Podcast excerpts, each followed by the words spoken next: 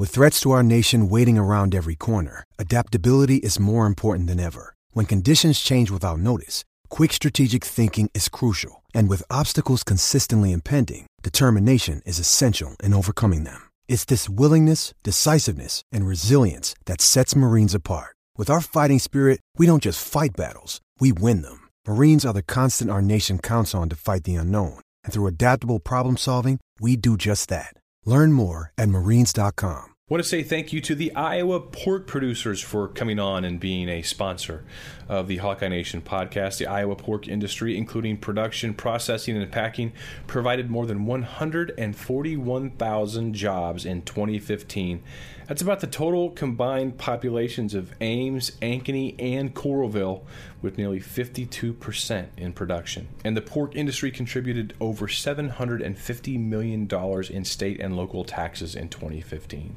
Iowa, get this, Iowa produces a third of the hogs raised in the United States and is the nation's leader in pork production, and more than 90% of Iowa's hog farms are family owned. So thank you to the Iowa pork farmer. Thank you to the Iowa pork consumer. Visit their website at iowapork.org. Pour oh, one more beer for me. Exile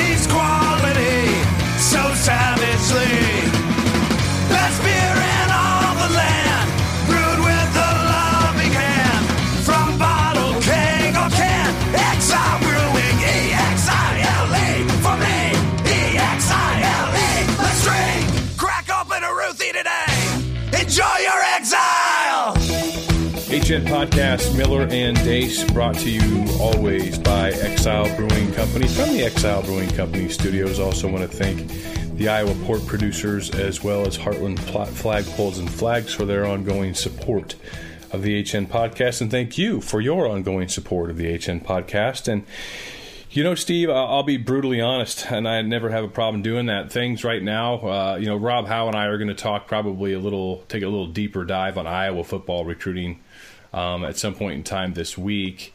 And given the uh, state of the basketball program having another beat down against Ohio State yesterday, I really didn't want to recap that.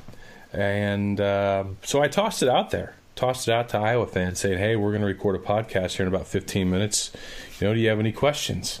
And a lot of people have replied, and which I think Well led- done. Yeah, yeah. Well how, done. how about that? You know,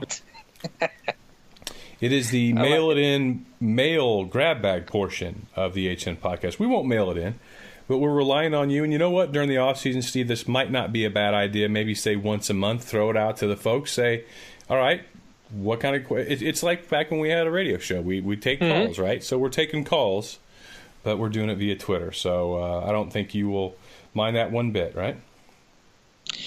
No, I mean when I when I do speaking engagements, live questions are my favorite part, and I I don't want to know what they are ahead of time. And I always tell people the snottier the better. I like snotty questions. I do. Yeah. I think you like snotty questions. Oh, you know it's you know what when you're a dancing bear and you can and you can dance, then nail it. That those are fun things. Well, you know, one good reason to take questions is that way you know you are talking about what people are interested in and what's on their minds. Absolutely, yeah, Right. no doubt. I mean, there's a time and a place for an address. You don't want to, you know, you, you, if your pastor stands up there on, on a Sunday and says, "All right, you guys got any questions?" Mm-hmm. That might be a time to get worried, you know. But uh, I was worried is- for about 120 seconds after I tweeted that out. I'm like, this actually might turn out worse than I thought. Um, but the people came through like they always do. So thank you. and, and now you know we're going to address what what our audience wants us to address. So Yep, there you go. Exactly. All right, let's get to it. Uh, we'll go in order the the way that these things came in. From uh, Ryan Kulma, is the seat getting warm for Fran McCaffery? And we've talked about this a little bit the last few months. I, I would say yes, the seat is certainly has a, a level of warmth to it that it did not have uh, three months ago. Now, I'm not saying it's hot, but if Iowa has another year anywhere near this year, next year, that seat's going to be real warm. And I would also extend the warmth of that seat to Gary Barta as well as you've mentioned several times, most athletic directors at high major programs do not get an opportunity to uh, hire three basketball coaches when you know things haven't worked out for at least two others. So yes, I think the seat's warm, but given that contract extension that he also received with the buyout, which in hindsight that buyout isn't like the worst in basketball, just the timing and handling of it would have could have been a lot better. I think the seat's warm. What do you think? I think in general, I like I said when we brought this up a couple weeks ago, I'm I'm in favor of allowing uh, uh, we're, unless we're talking about a Baylor or a Michigan State kind of situation, if we're talking about performance uh, strictly in, from a win losses standpoint, then I, I, think every individual fan base gets to make that gets to make that call. I, I just speaking analytically, I have a hard time believing that you you're going to pay a nine million dollar buyout to a basketball coach at almost any school. That's an obscene number for a college basketball coach. Um, it's kind of par for the course in football, although it's also a reason that at Iowa State, Matt Campbell didn't get a huge look, despite the huge success he had right. at Iowa State this year, because people were looking at, well, I mean, I got to pay Iowa State nine million, and that's before I even pay the next coach. So this is like a fifteen million dollar if you're Tennessee, hiring Matt Campbell is like a $15 million gig before he coaches a game. Okay, between the salary you have to pay him because there's a certain number you have to pay him in, in, in a conference like the SEC to show people you're you're serious, and then there's his own buyout. Well, now you're talking about if people were balking at eight nine million dollar buyouts, eh, you know, in in Power Five college football, what the hell do you think they're balking at when it comes to basketball? So I have a hard time believing uh, under this current athletic administration that handed out that kind of obscene buyout, regardless of what the record is 12 months from now, he will be dismissed. But that is not my opinion based on performance. That is strictly my opinion right. based on the contractual factors. Yep, I, I don't. I don't disagree with that. Uh, with that at all. I was also looking to build a new baseball um, facility as far as baseball stadium. So that's not cheap either. So I agree. Uh, next up, what does Brian Ferentz have to do this year to start or begin to show that he can take over when Kirk decides to hang them up? I think that in addition to what Brian may need to show, which is, I, I think, just improvement on the job, I, I thought he had a, a good first year. I think that when you look back at the changeover when Iowa brought in Greg Davis, who was a long in the tooth coordinator, and Iowa experienced a great deal of offensive pain that year. And I'm not saying that we're talking about comparisons in a vacuum here, but I thought Brian Ferentz had a, a, a very good year. Were there some uh, calls that he'd like to have back? Yeah, and we saw many of them, and they jumped off the screen. They probably jumped out at him. But I really think that this team's going to need to win at least nine, maybe ten games that's the type of trajectory I think the Iowa football program is going to need in order for the environment to be, say, uh, set up or seasoned for a second Ferentz to be the head coach at the university. Again, what I'm about to say is strictly an analysis of the conditions in the administration as they currently stand. Okay, so that with that caveat out there, I think if if Brian Ferentz has full motor function um, and has not engaged in anything that will lead to hashtag me too.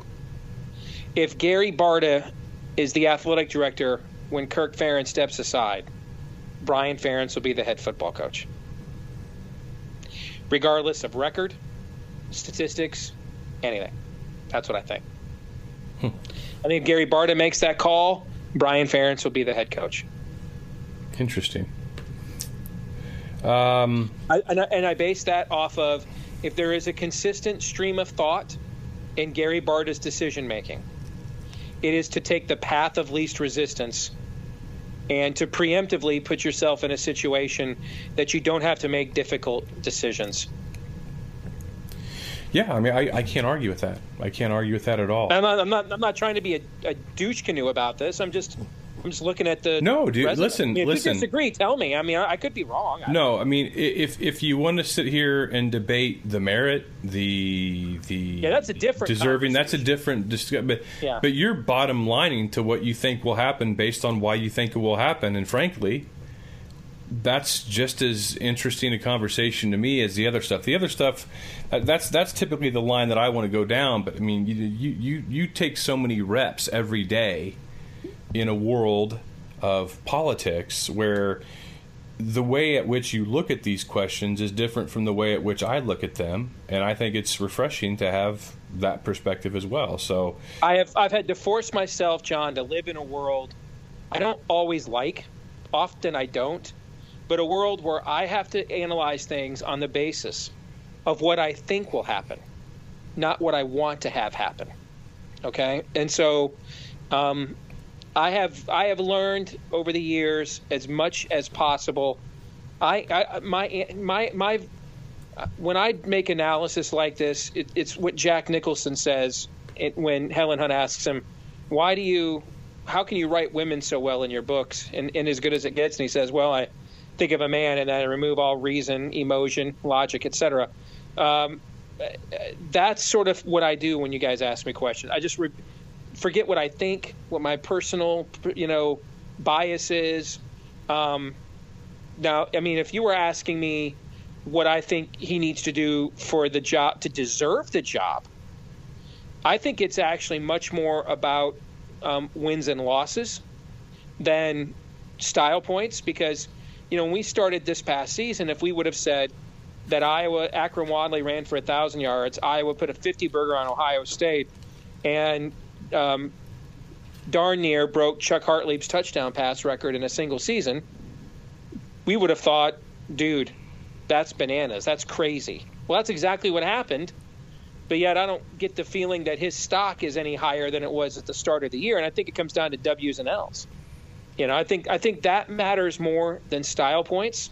You know, I think Iowa fans, because of the outstanding run that Ferentz has had in his career, although, you know, when they lose, the first thing people point out is style points or the lack thereof. When they win, people don't typically email or call you and say, "Well, you know, I really wish they would have thrown the ball more." Well, you, I mean, Iowa fans have learned that they don't need a lot of, of, of flash if the substance is there to win.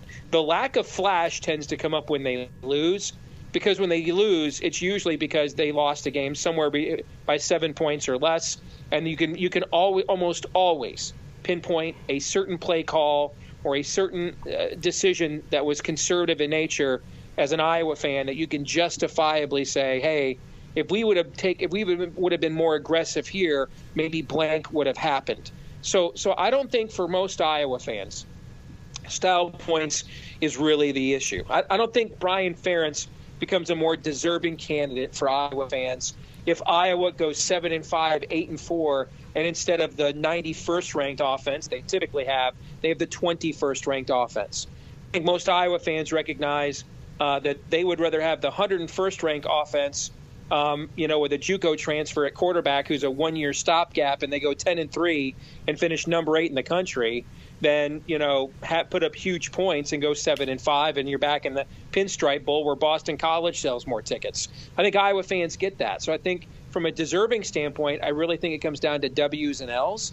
Because if the W's and L's are there, if the W's are there, then what Iowa fans are going to do, John, is they're going to reverse engineer that, and they're going to say, and, and we got this win because Brian Ferentz, you know, maybe was able to make this play call, and we pulled that one out, right? Okay. If they're seven and five, that's like Brian Ferentz should never had the job, total nepotism. It's always about W's and L's. So from a deserving standpoint, I think it comes down to you know, Ferentz. If Ferentz gets the program back to you know a place where finishing eight, number eight in the final poll is a realistic achievement, then the idea of him as your head coach, I'm guessing, will be much more amenable to a majority of your fans. If you're going to stay in this, with the exception of the run of 2015, if you're going to stay in this seven to nine, you know, win pretty good but not great range, then a lot of people are going to be where a guy like Chris Hassel our former radio colleague in, in Des Moines is at. You know, time to, for every time to move on. But I think it really is more about W's and L's than it is about uh, statistics. But I think if Gary Barta's the AD, I don't think any of this matters. I think he will choose whatever causes him the least amount of risk. Thanks to Jordan Cooper for that question. Next from Ray Owens on Twitter Jordan Bohannon at point guard or shooting guard, which would make Iowa a better team? This, of course, is if Iowa had a suitable point guard to put in his place. Steve, I'll let you begin with this um, because this is seemingly a hot topic. I, I tend to, th- I mean, I say that I don't think Jordan Bohannon is your typical or prototypical Big Ten point guard. Or really, if I was going to go out and say this is what I'd want Iowa to have at point guard, I would say I would want somebody that eh, has really good lateral quickness, somebody who can take it to the rim consistently, which is going to draw defenders and allows you to pass more effectively. And someone who can also play some pretty good lockdown defense in a man on man situation. Now, it's not often in my lifetime that Iowa has had a point guard that can do all of those things. It's actually very rare. Usually the guard is missing. You know, Anthony Clemmons was a really good lockdown defender out top, but he wasn't a guy that was consistently going to score for you at the rack. Uh, Andre Woolridge, I think, was an okay defender, so he's probably the closest, but he's one of the two or three best point guards of my lifetime at Iowa. So th- those things are rare for Iowa to get. But um, then you go and look at Bohannon. He's second in the league in assists. He's first in the league in three pointers made. I mean, he's he's putting up some numbers that few Big Ten players have ever put up in their careers, multiple seasons. Denzel Valentine's the only other Big Ten player since 1992 to make at least 89 three pointers and have at least 165 assists in multiple seasons in Big Ten play. Bohannon's going to do that in his first two years, and Valentine was the Big Ten MVP. So I don't know. What do you think of this Bohannon point guard shooting guard debate? Well, and I said I'd let you go first, okay? it's not like I've not done this to you a million times in our careers. So you only owe me about 10,000 more of those, okay? We'll keep track, all right? But um, um, asked and answered, Your Honor. Uh, but no, I'll just say this quickly. I, when, when, when the season was getting ready to start, and you were pointing out how the national media was really downgrading Iowa in basketball, and you just you were having a hard time, and I was agreeing with you, reconciling right. how a team that returned 80 some odd percent of its offensive scoring and rebounding from the previous season was getting picked eighth, ninth, and tenth in the league, right? Especially when this wasn't expected to be the strongest year in the league, and it's not, which is ironic because last year there wasn't a sing- when when the NCAA selection committee put out the four weeks before Selection Sunday Sweet 16 seeds, there wasn't a Big Ten team in there. This year, we think the league's not nearly as good as it was last year, and there's three. Um, but a lot of us were like, "There's no way I was going to finish eighth to tenth in the league." And right from this get-go, you could see, and this is a question that I asked you at the time, and we were wondering, you know, is is this guy going to be back? Is this guy hurt? Can he return? Because it seemed to me putting Bohannon at point guard is a is a is a is a total loss leader that literally, if you had anybody else capable of handling and distributing the basketball, put them there. And I look at Ohio State. They have a walk on from Michigan, grad transfer, Dan Dakich's kid, Andrew. All right, so he can't, I mean, he, he, he couldn't play at Michigan because of the demands that John Beilein puts on the point guard in his system. But Ohio State, what they were really lacking is someone that would just move the ball, distribute the ball. And and that allowed some guys like Jae'Sean Tate and other guys to, to take that burden off of them so that they would be they could score. And when I look at Iowa, when you have Bohannon as your as your point guard, I can't think of a single point guard in this league he can guard. And so right away you're in a, you're in a negative on the on one end of the floor. And then when you're asking him to be your primary distributor, then you're often asking him to feed the post into a guy like Tyler Cook, as opposed to being the guy on the wing when the double team comes. And, and that's where Cook can swing the ball to beat the double team, cross court, you know, swing uh, swing pass, and now you've got your deadliest shooter on the wing alone or at the top of the key alone, and and the defense is a step behind in rotation because they had to collapse down on Tyler Cook, putting him at point guard takes that away. You can't really run a pick and roll with with with Bohannon and Cook a lot. A lot. The the the, the real Big Ten opener, the Michigan game, in, in, around New Year's, which is really when the season traditionally starts. And we had that one right. week in December this year, but Iowa ran that a lot against Michigan in the first half, and it worked very well because Michigan was playing it straight up, and that allowed Bohannon some looks to, to, to bury threes. In the second half, what you saw Michigan do in that game is they simply said, "We are going to let. We don't care if Tyler Cook scores 50 points. We're not going to let him. We're not going to double down on him and kick the ball to Bohannon and these other guys because that's where we'll lose the game." Because threes are more than two. I think you have seen other Big Ten teams take their cue the rest of the season this way, and and so if, if I were Iowa, I don't know your roster deep enough. I don't know if there's some Andrew Dakich or somebody somewhere. But man, if there is anybody that can distribute the basketball, I'd come up with any conceivable lineup possible if I could that did not have Bohannon at the number one. Because he cannot guard a single point guard in this league on the one hand. And on the other hand, you're taking away the real vital asset that he brings to your team. Yeah, well said. And and they had an Andrew Dakich, and I'm not saying, I mean, Connor McCaffery's probably better than Andrew Dakich. Uh, I, I, think that he could have done that for him. Christian Williams before he transferred. You know, they're trying to have Maishe Dailey place him at point. It's just not going to happen this year, but totally uh, agree with you. And, you know, Bohannon's having a fantastic season. Um, the black and gold unites us all, but then what? Kevin, the flag guy from Heartland Flags here. If you're listening to this podcast, you bleed black and gold. But what comes after the Hawks? For me, it's the Cincinnati Reds and Cincinnati Bengals. Nope, can't explain it. What about you? Packers and Wizards? Pelicans and Sharks? NASCAR and the Jags? Bulls, Bucks, and Chargers? Whatever flag you want, we've got it. Jump online to heartlandflags.com and shop our huge inventory of sports teams' flags. You won't find a better selection or better prices anywhere, guaranteed. And to top it off, free shipping on all purchases at heartlandflags.com. Oh, and that Iowa flag you've been flying since the Hawks last went to the Orange Bowl? Time to step up and freshen up with a new design.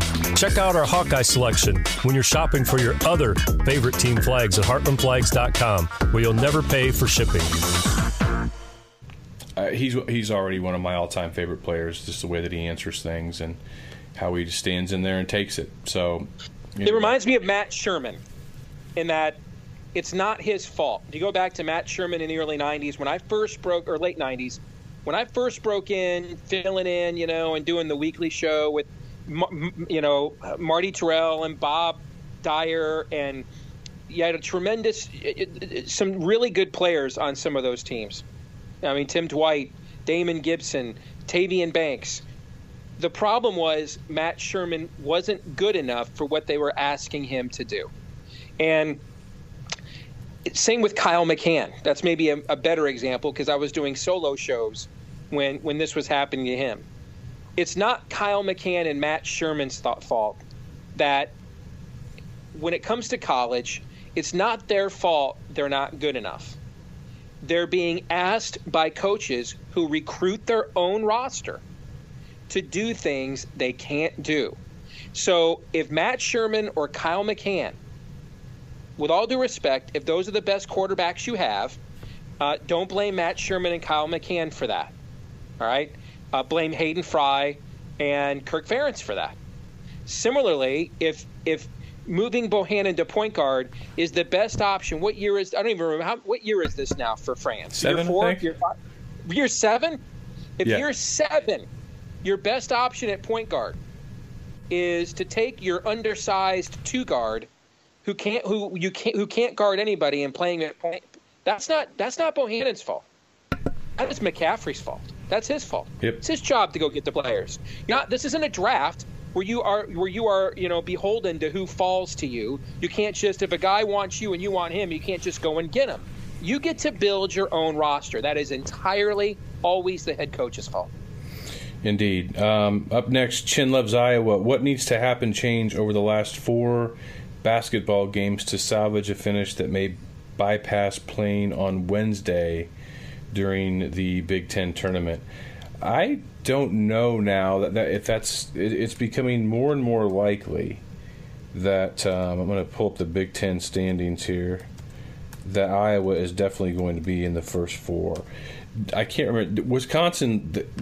Michigan Wisconsin was today, right? And you guys, you yeah, guys Michigan won. won that game. Yeah. So okay, so the, the the the worst four records play on the opening day, and they play one another. So Iowa right now is in twelfth, thirteenth, uh, eleventh. So eleventh through fourteenth play. So Iowa and Minnesota are tied at three and eleven. Illinois is at two and eleven, and Rutgers is at two and twelve. Wisconsin is at four and ten. After that, Maryland is at six and eight. So Iowa's not going to win.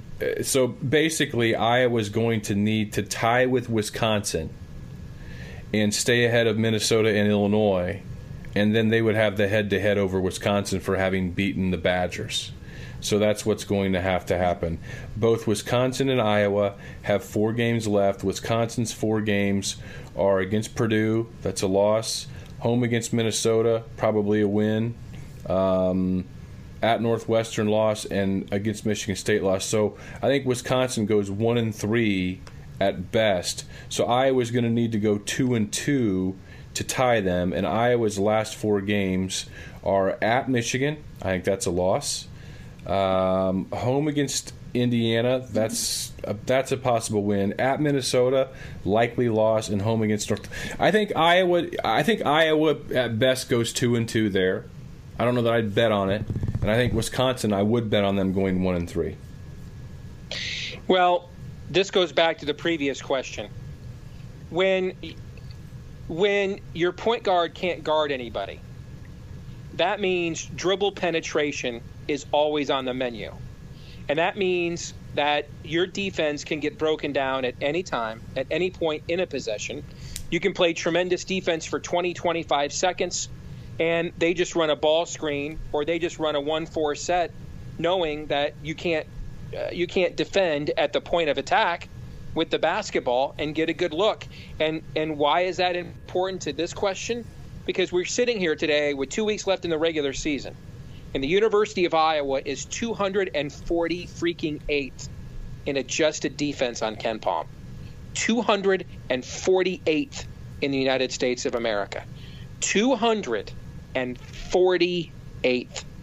And so when you're 248th in adjusted defense, it's real tough to WNL your schedule, man, because you could lose any any night, and then there's then there might be one night that you just hit 12 or 13 threes and you and you win a game you're not supposed to. So I, when you're 248th in the nation in adjusted defense, though, I, I, it's really hard to game plan which games you're going to win and which ones you're going to lose. Is adding Joe Wieskamp, who, by the way, just broke Jeff Horner's Class 4A all time scoring record, is adding Joe Wieskamp and a healthy Connor McCaffery enough to help Fran and company bounce back in 2018 2019 from Tony Delaney? Here's if that's if that's what they do. If they don't go out and get a grad transfer point guard as um, John Buckner asked in the next tweet, do they need that? I think they absolutely do, or JUCO. Um, is that enough to help them bounce back? Here's the only way I see that possible: is if you commit day one of the offseason that you're going to be a zone team, and you all offseason work at defending the zone and rebounding out of the zone, and don't just decide you're going to play more zone once you get into the season and realize you have to. You need to commit to it. You need to teach it and you need to execute it a heck of a lot better than what we're seeing this year. That's what I would say to that. Then it becomes relative to the rest of the teams, you know, in your league and on your schedule. So you look at next year, pretty much this is the schedule for every Big Ten team 20 league games, a, Yep. a game in the Big Ten ACC Challenge, and you're probably going to play in an exempt tournament. Throw in the fact that at Iowa, you're going to have to play Iowa State, who could potentially be a top 30, 40 team next year. You're going to have to play one of your other in-state They've got a lot Big of talent coming in. Yeah, you you throw in one of your big state, big four rivals, Northern Iowa or Drake, and you know there's not a lot of other places to sort of schedule some W's in order to get confidence there at that point. I mean, it's a it's a 31 game season, so if you're playing an exempt tournament, that's three games. Big Ten ACC Challenge, that's four. You have your two in-state games, that's six, and then you have 20 league games. That gives you five other games if you're the University of Iowa. And you don't want to schedule teams that are 250 or lower in the RPI because that's killer in your RPI. And so you don't have too many games there the rest of the way. And this will be true for every other Big Ten team, by the way. Um, so I think that there's not a lot of opportunities there for Big Ten teams to schedule confidence boosters for their clubs. When you look at the rest of the league, uh, you, you, know, start at the top. Obviously, Purdue is a, is a team with Vince Edwards and Isaac Haas, primarily senior led. You have to figure they'll take a bit of a step back. Michigan State will lose Jaren Jackson and Miles Bridges to the NBA, but that is still going to be a very good roster. But we have no idea what the state of their athletic program, administration, or anything else is going to look like in the next six to 18 months. We have no clue. But if we didn't have that story, we would still look at their roster without Bridges and Jackson and everybody else they have and think that's still going to be a pretty decent Tom Izzo team with how well they've recruited the last couple of years. Michigan's class coming in, it's it's right up there with the with the best class Beilein signed, which was the Stauskas Robinson class. Uh, and and I don't think it's a guarantee Mo Wagner will go pro. He's barely registered as a second round pick in, in most of these draft projections. He loves being there at the university. We'll see. I think it's 50 50 whether or not he comes back. But if he does, with what they have coming back at the recruiting class, they're a preseason top 10 team. I think Maryland will take a big step back up. They've had a lot of injuries and everything this year. A lot of those guys are back. So I think you'll take, see them take a big step up. Minnesota lose some key guys. They have a very good recruiting class coming in. You look at Ohio State, they have a good recruiting class coming in, but they're going to lose Bates Diop, who is obviously the best, maybe the best player in the Big Ten right now. But I'm not sure that they're going to go from you know potential Big Ten champion to six and and 14 in the league either. Northwestern they lose quite a bit. Uh, basically, this was the this two year window with these recruits, and they're going to kind of start over again next year. Wisconsin, you'll bring back, I think, Ethan Happ for his senior year. You have to figure at some point eh, they won't have as many injuries and, and all the other issues they've had this year, but he's not really recruited all that well. And so you, you start feeling like they're kind of starting to revert to the mean a little bit.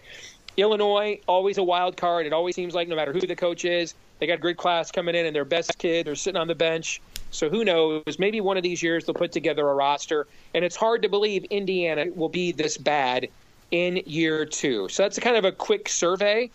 And then and then you decide and then you have to size since you're going to play 20 of your 31 games against the teams I just mentioned, you really can't just evaluate your roster um, as a standalone entity, but you have to you have to evaluate it in relationship to those teams that I just mentioned.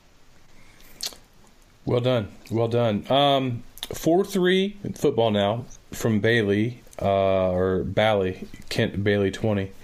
4 3 versus 3 4. Would Iowa's defense excel or go to the next level if they made a switch to the 3 4?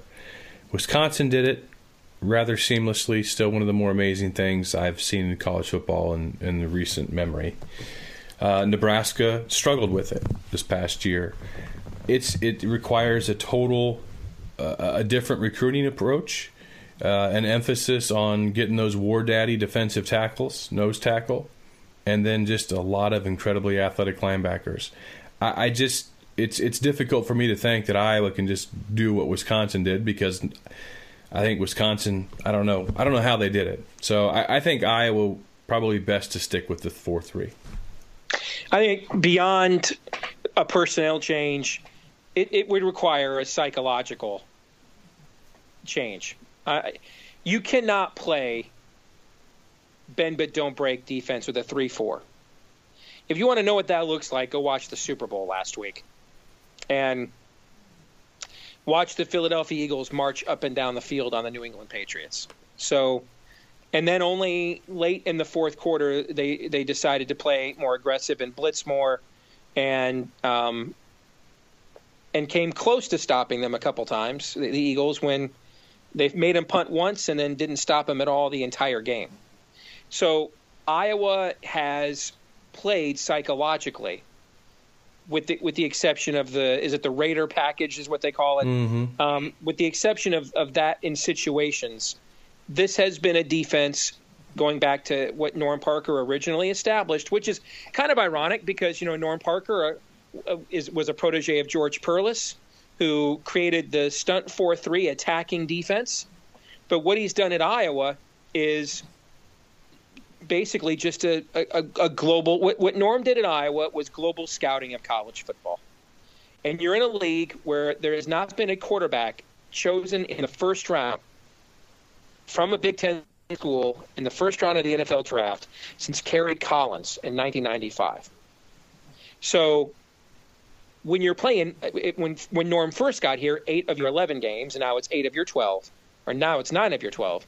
But when you're playing the bulk of your schedule against a league that doesn't churn out NFL caliber quarterbacks, now lots of good quarterbacks. Drew Brees was terrific. He just wasn't picked in the first round.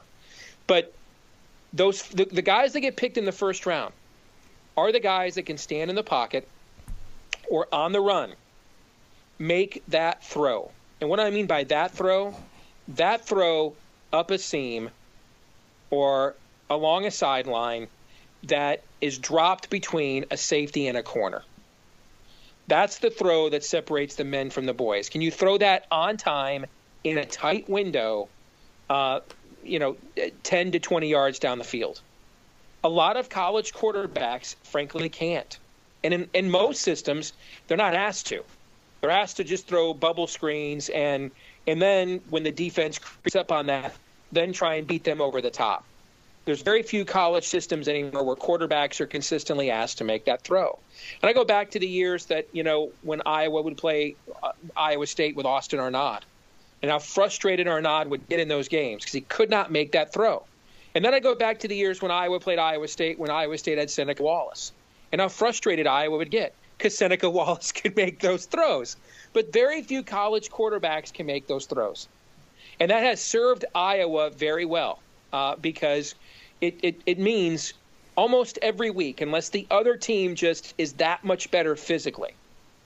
At, Iowa is provided it doesn't beat itself on the other side of the ball, is in a position to compete, if not think it can win most weeks in college football since the dawn of the Kirk Ferentz era.